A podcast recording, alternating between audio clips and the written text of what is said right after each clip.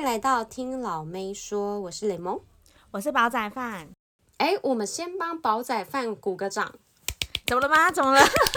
先吃先吃，什么都不讲，就直接先鼓掌，大家先鼓掌起来。好啦，其实就是宋仲基老婆真的怀孕，而且你是怎样？你铁口直断，你是不是有再去就是另外修一些什么灵修的课程？好啦，其实我跟宋仲基很熟，在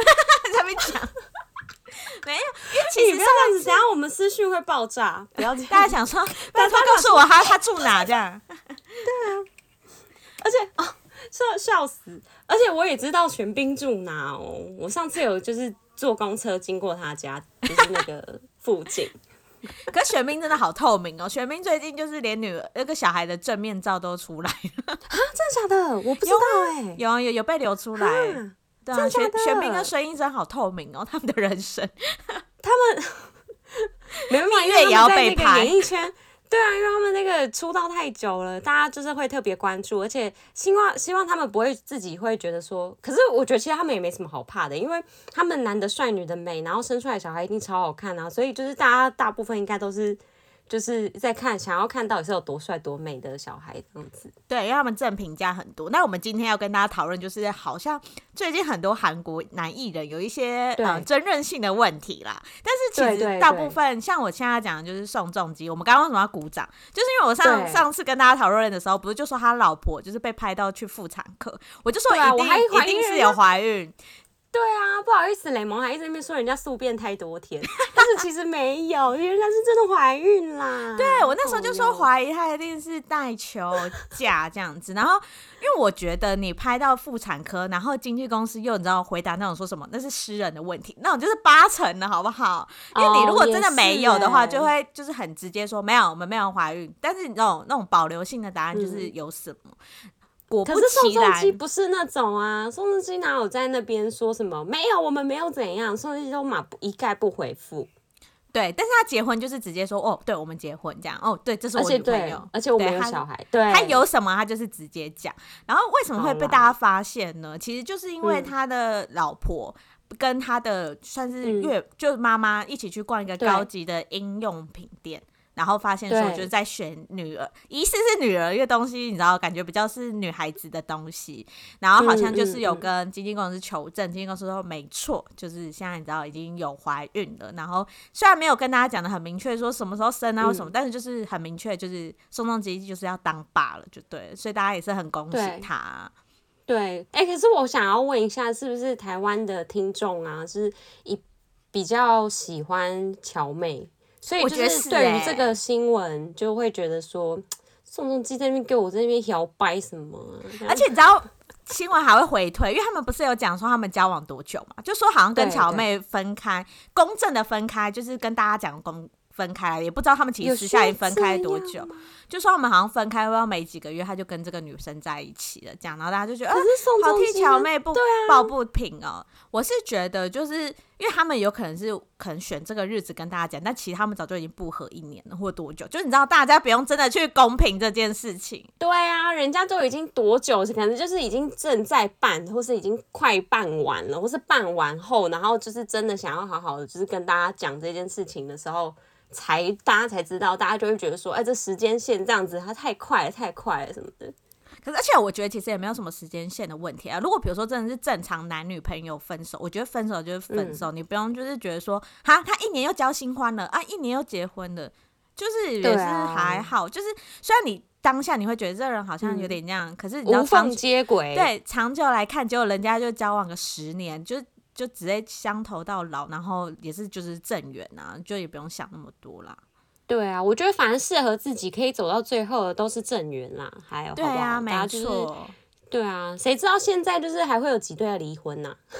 我是觉得大家为什么台湾人会比较疼疼惜乔妹？我觉得是因为顺丰妇产科比较多女。不是，我觉得是因为比较多女生在关心韩国这一块，啊，韩国女生就会同理女生。Oh. 你你想，你问一个台湾男生说，哎、欸，宋仲基跟乔妹，他们还想说，哎、欸，他们有结婚过，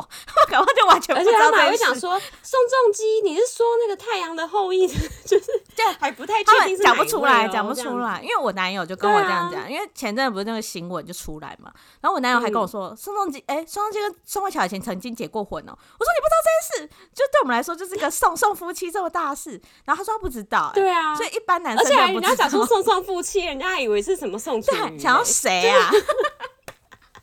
还自己在那边乱在那边取名字，送送夫妻，好好笑。所以我觉得台湾会比较偏向乔妹，是因为这样，就是因为我们就是男生对宋仲基的认知比较不不深。对啦，知名度好像其实真的有差，因为毕竟乔妹还是属于前辈，就是对于那个宋仲基来讲，他就是。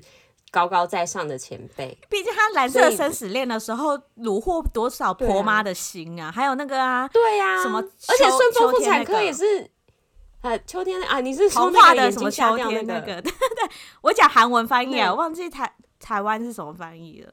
哎，好像就是蓝色生死恋，不是啦，那年冬天风在吹吧？不是，他前面还有演两部，他要演蓝色生死恋，跟另外一部也很厉害。好，反正总之就是他前前阵就很厉害，就是。我只记得台湾是一直在重播，就是什么都一直在播的，就是《顺风妇产科》欸，因为我也是看《顺风妇产科》长大的。哎、欸，可是《顺风妇产科》真的很好看。对呀、啊，真的很好，而且很好笑啊。然后里面的乔妹超丑的。哎、欸，可是我觉得你是就是因为那个时候的装扮呢，嗯、其实我觉得没有很丑。对啊，是没有这，不是因为流行，不是会说什么十年后会回来一次吗？对啊，其实那个包都已经几十年前。其实现在是就是回去看，最近就是韩国一些就是 IG 有回去回归乔妹，因为可能就是在风头上就回去回归乔妹的造型。其实她顺丰妇产科的造型跟现在 New Jeans 的造型是差差不多的，就是这是一个 Y Two K 的概念，就是一个一九八零的感觉。对啊，嗯。好啦，反正就是祝福宋仲基，但是也祝福乔妹，就是希望她赶快，就是赶快这个风波赶快过去，因为他在这个风波一过去之后，他又可以好好的，就是因为你知道第第二季要上《黑暗荣耀》，第二季黑暗荣耀我好不要再被抢风头了，拜托，《黑暗荣耀》大家就是到时候我们三月再跟大家一起讨论。没错，好啦，那我们还有一个要跟大家是讨论的新闻，就是刘亚仁事件。这也是有连接，因为他跟宋慧乔超级要好，他们怎么会这样命运多舛呢、啊？怎么办？可是刘亚仁这一次好像真的有点难翻身嘞。哈他就是好，好，我先跟大家大概讲一下新闻，嗯、就是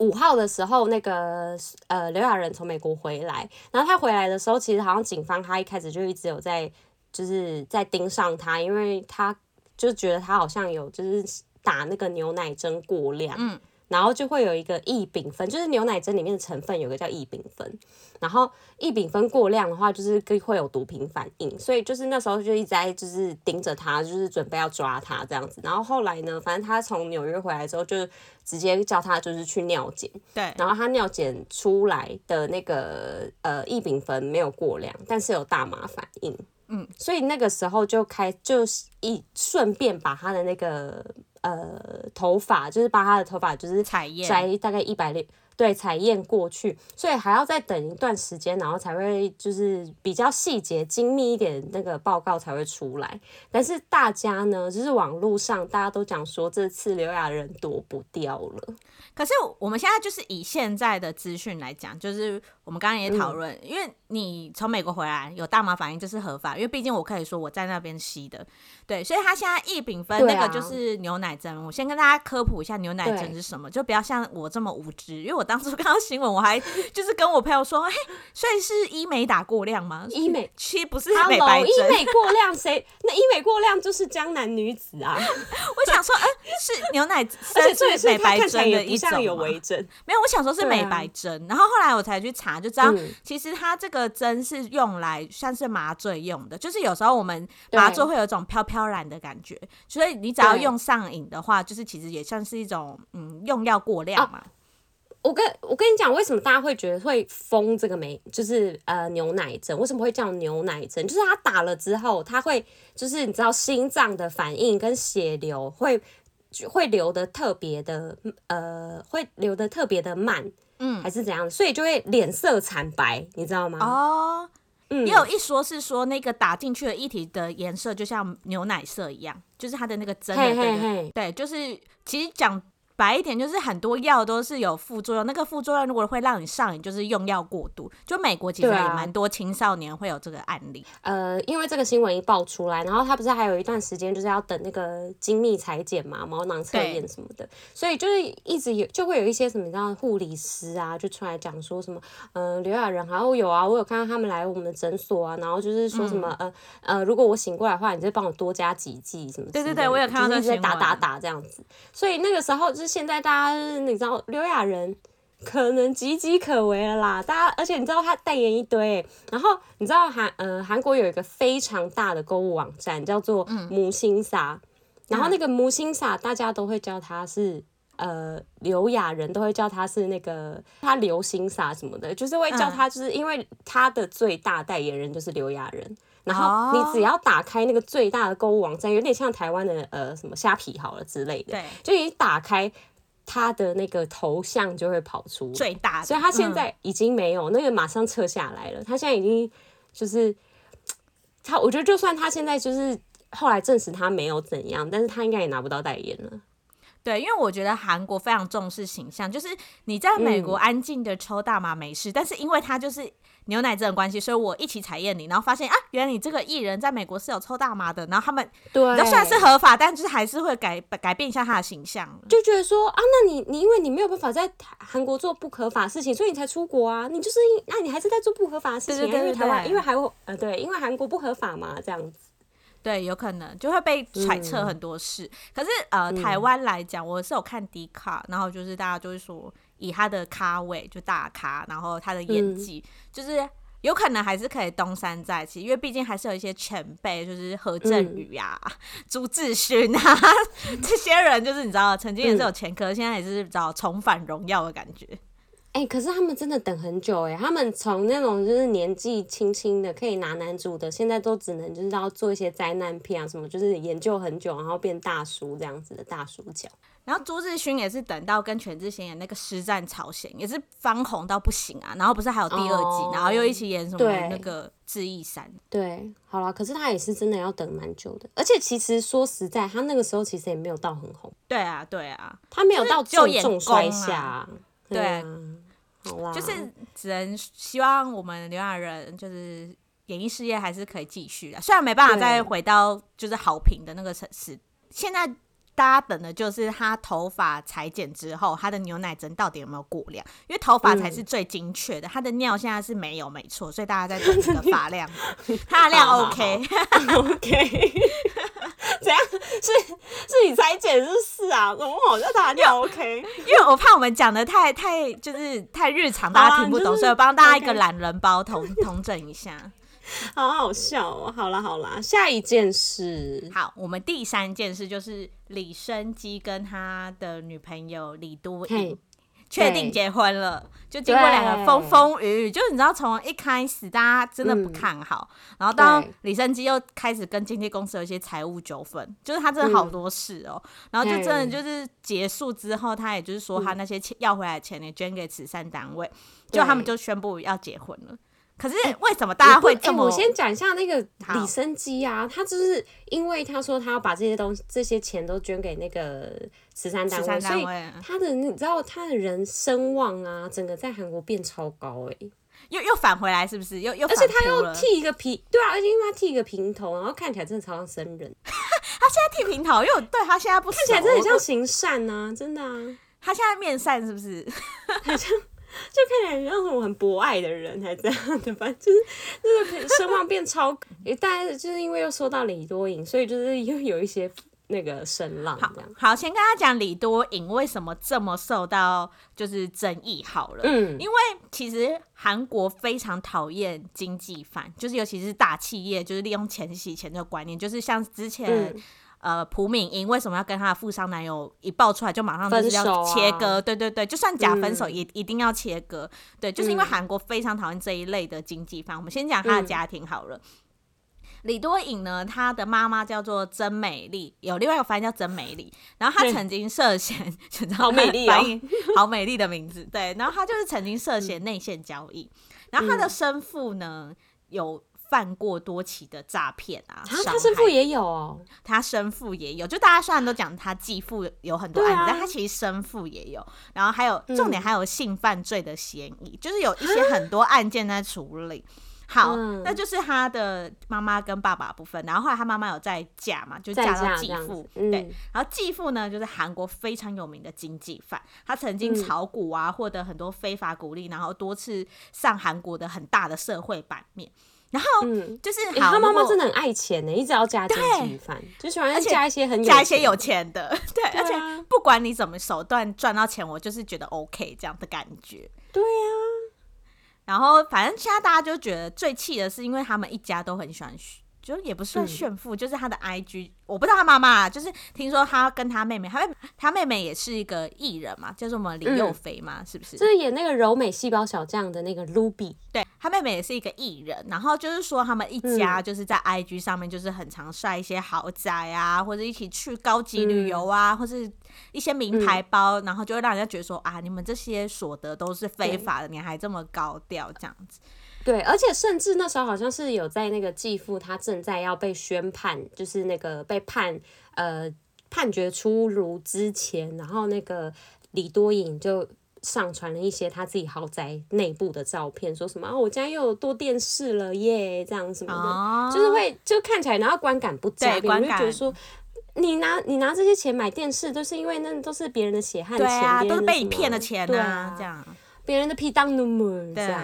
好，那我们接下来讲，就是以一个我们主要一般人来想，哈，我自己是觉得，好，如果你真的不能选择你的家庭，嗯、我爸妈就是以诈啊，不能讲以诈骗起家吧，就是他们曾经有这样子的案件，可是我不能选择，那就是我的爸妈。嗯，但是我觉得以一般人会觉得说，如果你是。从小受到这样子的教育，你一定是比别人好嘛？嗯、你一定生活环境比别人好。虽然你你家的钱可能有一些是黑钱，嗯、但你可能就是要低调一点，就是不要这么高调。对对对，我觉得你低调，可能人家还不会说什么，就觉得说哦，你也是无辜的，因为你也是不能选、嗯。好像是真的，因为如果人家讲说，呃，就是你家里可能。呃，有谁，然后可能进入、进出监狱之类的，嗯、就是活的都会特别低调。对呀、啊，就是你不会特别就是去提到说，呃，我家怎么样，我家现在有什么什么之类的，就是会如果讲这样子的话，江南又买了几栋房，啊、这样，那就突然好像不太会这样讲。然后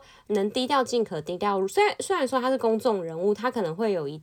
定的程度，就是会被别人挖开来。对，可是。别人可以感觉出来这个人到底低不低调，而且我觉得还有就是，好，如果你真的真的就是这样子，好，你真的拥有这么多的财富，嗯、然后你可能也可以说我这些钱是我自己赚的，也有可能，但是我觉得，嗯，我也要怎么样把。大众心里会喜欢你，可能就像你刚刚讲的李生基，他突然开始捐钱，大家你知道，就是你会开始洗白你自己。嗯、就比如说你，你关键字打 IU，、嗯、大家也知道说 IU 就是一个很爱捐钱的人。就是我觉得，就是你有没有在经营你的正面形象也是有差。嗯、就是如果你说我家虽然这样，哦、但是我这个人就是行善啊，坐直这样。嗯